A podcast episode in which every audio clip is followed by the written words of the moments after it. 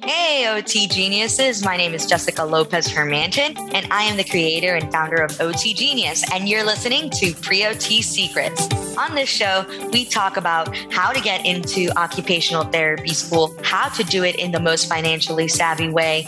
And we also dive into the stories of pre-O Ts, current O T professionals, and students to learn how they got in and what their experiences were like. And so we're here to inspire, motivate, and encourage you throughout your O T journey and show you how you can be a successful O T school applicant and become the O T that you want to be. Now, on to the show.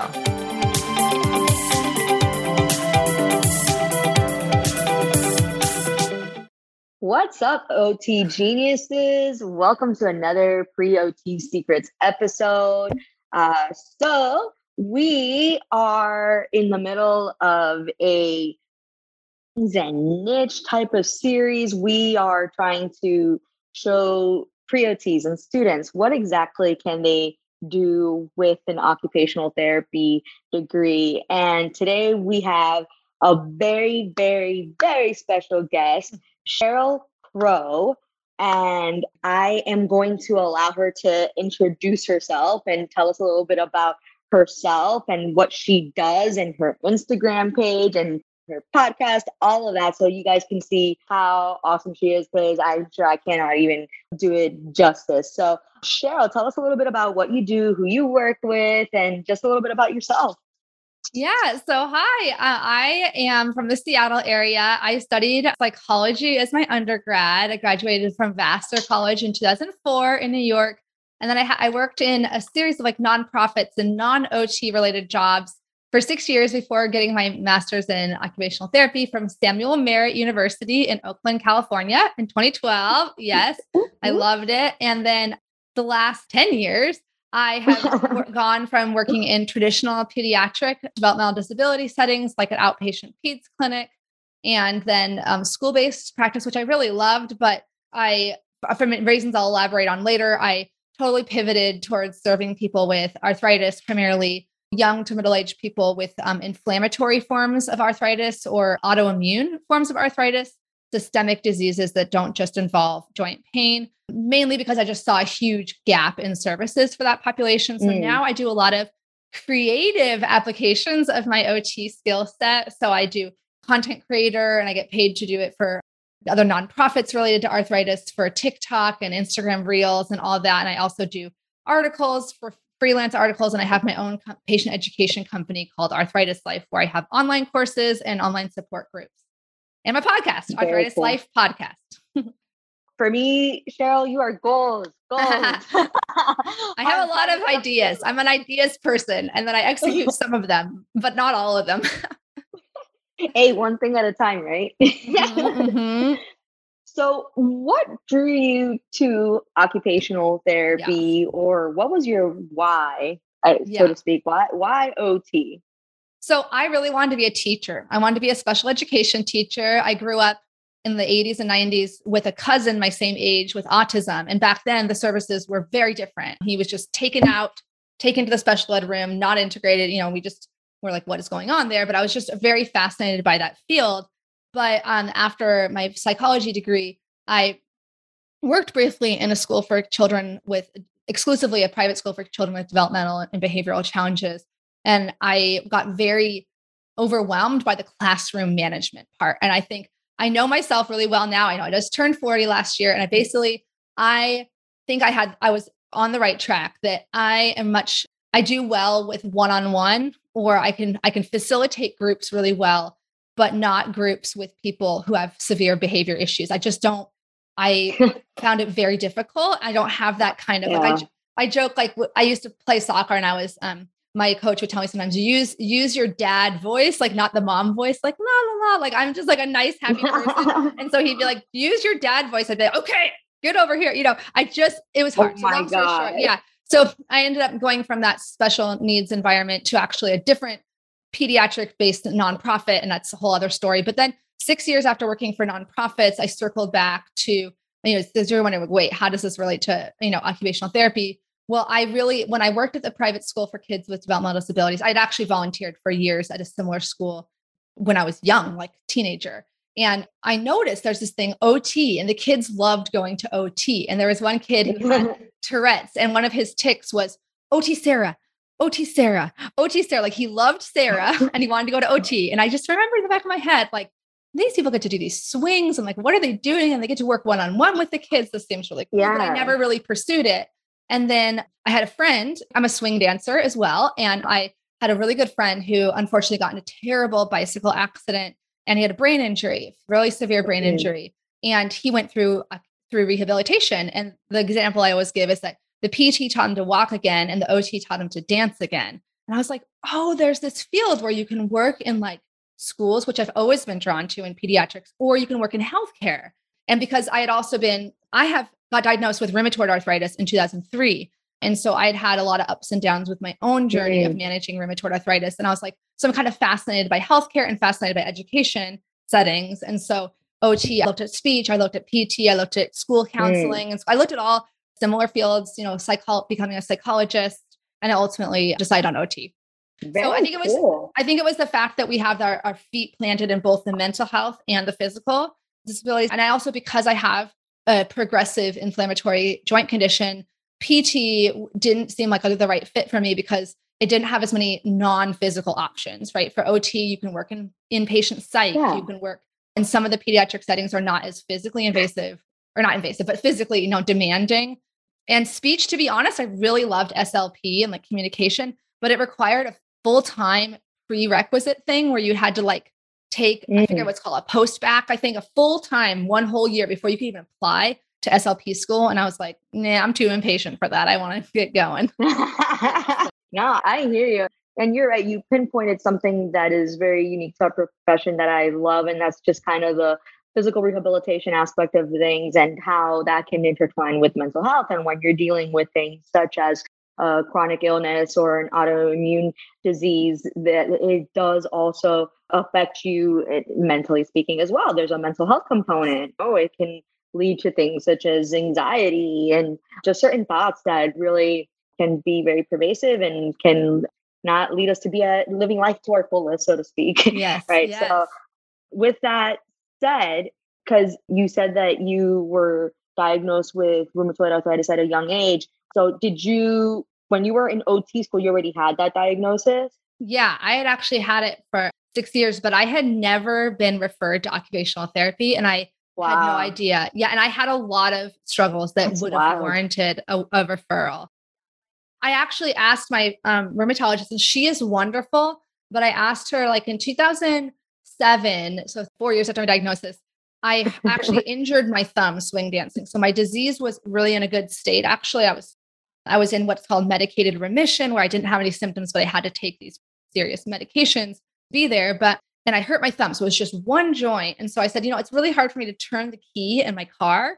That's one of the difficulties. And I'm having And I said, isn't there some sort of gadget or something? Like, do you know about that? And that would have been the perfect segue for her to be like, let's refer you to an occupational therapist or certified hand therapist that could help you get your thumb, right. you know, back on track and give you those adaptations. But what she said was, and I was maybe twenty, yeah, I was twenty-four, twenty-five. She says, oh, you're young. We don't want you to have to use those gadgets. If your thumb is hurting, even though she knew I had injured it, like, we need to wow. change your meds. I know. And There is a, that's very, it's a very complicated thing managing these autoimmune diseases. Typically, if you do have joint symptoms, you do need to get on top of it medically, mm-hmm. like medicinally. But in this case, it, I had injured it. It would have been perfect to get some O T. So I had no idea. I'm telling you, I was like, I'm going to O T school to work with kids with what, what was called special mm-hmm. needs. Then I know that's like a term some people really don't like, you know, kids with developmental disabilities, neurodiversity, just different, mm-hmm. different ways of seeing the world and functioning in the world. And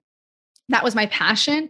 And so I was flabbergasted when I learned all these ways to improve my quality of life as in through O T. I was like, why? And everyone that I was interacting with in, in my volunteer work for the Arthritis Foundation and stuff, they all were asking the same kind of questions that O Ts answer, yeah. you know, how do I um, open my jar of milk or like the fun- daily activities, and no one's referring to O T. So that's a huge problem. So wow. soapbox. Yeah. Soapbox. Is, wow. Wow. Wow. Wow. So, so What were some of the, could you talk a little bit about the challenges that you had as a student or in your O T school journey? I, in, I mean, given the diagnosis or maybe anything that was just going on, what were some of those challenges that you experienced?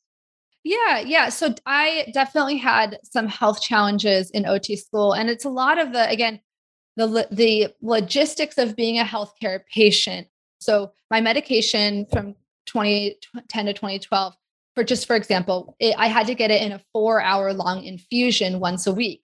Well, the infusion clinic is only open from like nine to five.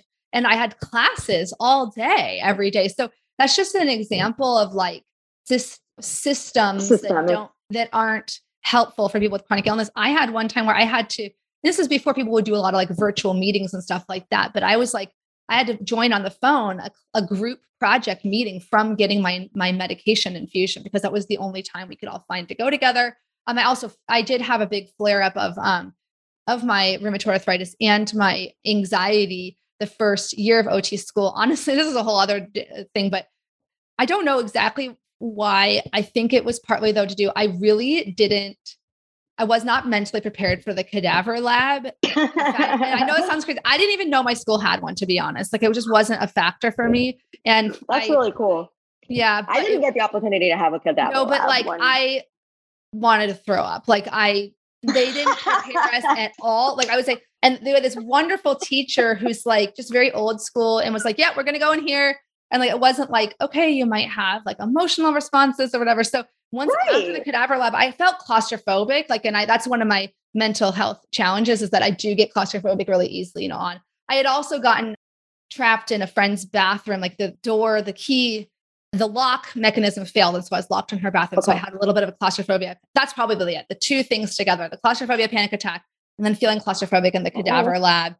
And so I learned a ton. Like once I kind of overcame that a little bit, I went to therapy and that was helpful. But, you know, really all my challenges, you know, in O T school, I'm like a big nerd. I was very organized. I didn't find school. I know a lot of people complain about school. Oh, O T school is so hard and everything.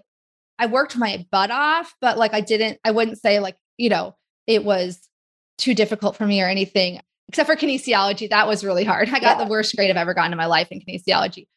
But my challenges in O T school and in my work life have all, the most challenging thing has been managing my health issues and the ups and downs, because chronic inflammatory condition like rheumatoid arthritis, again, an autoimmune disease, more similar to lupus than osteoarthritis, it's hard to plan your life because you don't know when your next flare up is going to come. So I might commit to working in the schools three days a week, and then suddenly my health gets worse. I'd also gotten a car accident in twenty sixteen. And then I also had a pilonidal cyst out of nowhere, which is a tailbone cyst. I had to have surgery. I had delayed wound healing. I was going to the wound clinic.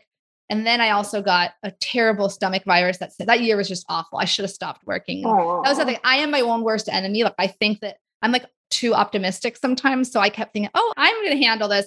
I'm persevering. Like I'm going to, you know, yeah.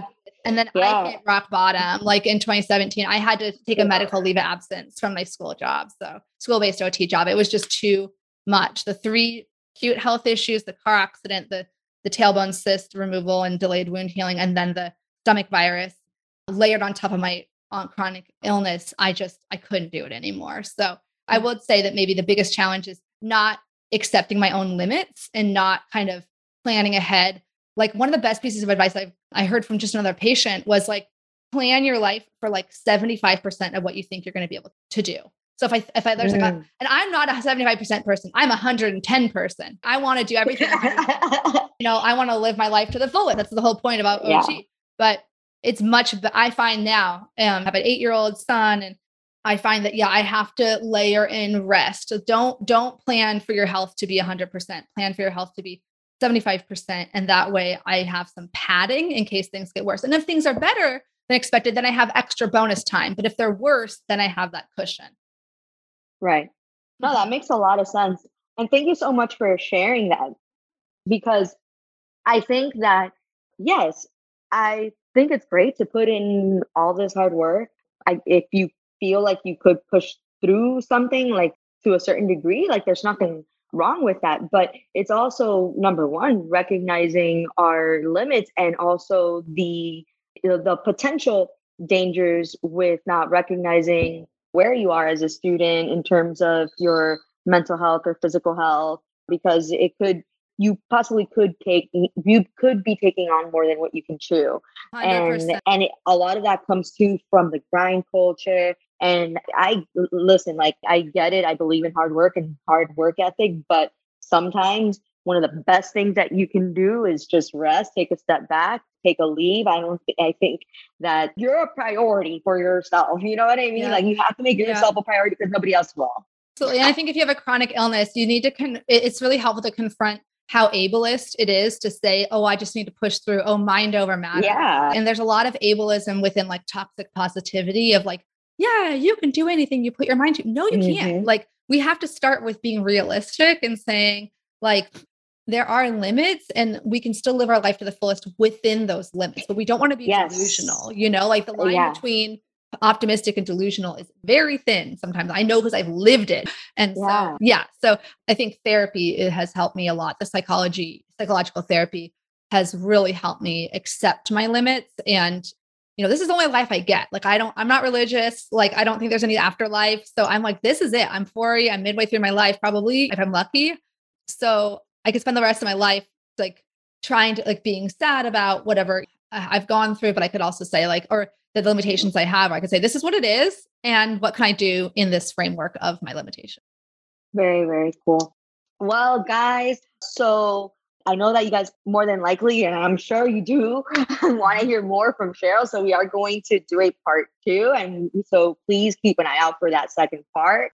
So we're going to be wrapping this up right now. I hope that you guys enjoyed it. But Cheryl, before we leave, do you have any closing statements or anything that you want to share with our audience or listeners?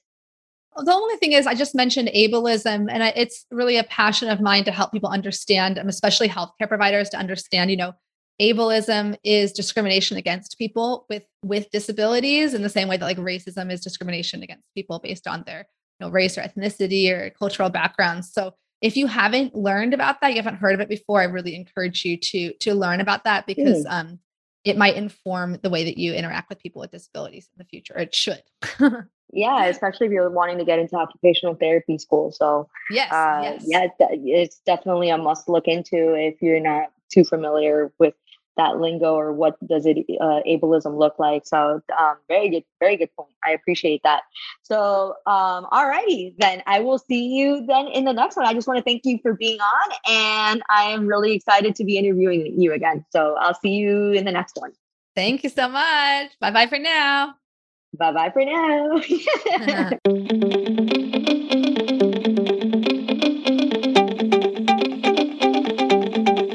Thank you so much for joining me and taking time out of your day to listen. We hope this has been valuable and will get you one step closer to being the occupational therapist you want to be. You can check out all of our resources and social media platforms on O T genius dot com. The website again is O T genius dot com. If you wish to connect with us, you can do so by booking a consultative call on the website or even find us on Instagram. The handle is at O T dot genius, and you can there join our monthly newsletter and stay up to date on all the things we are doing to help you succeed. We hope that you have a great day, and thank you again for listening.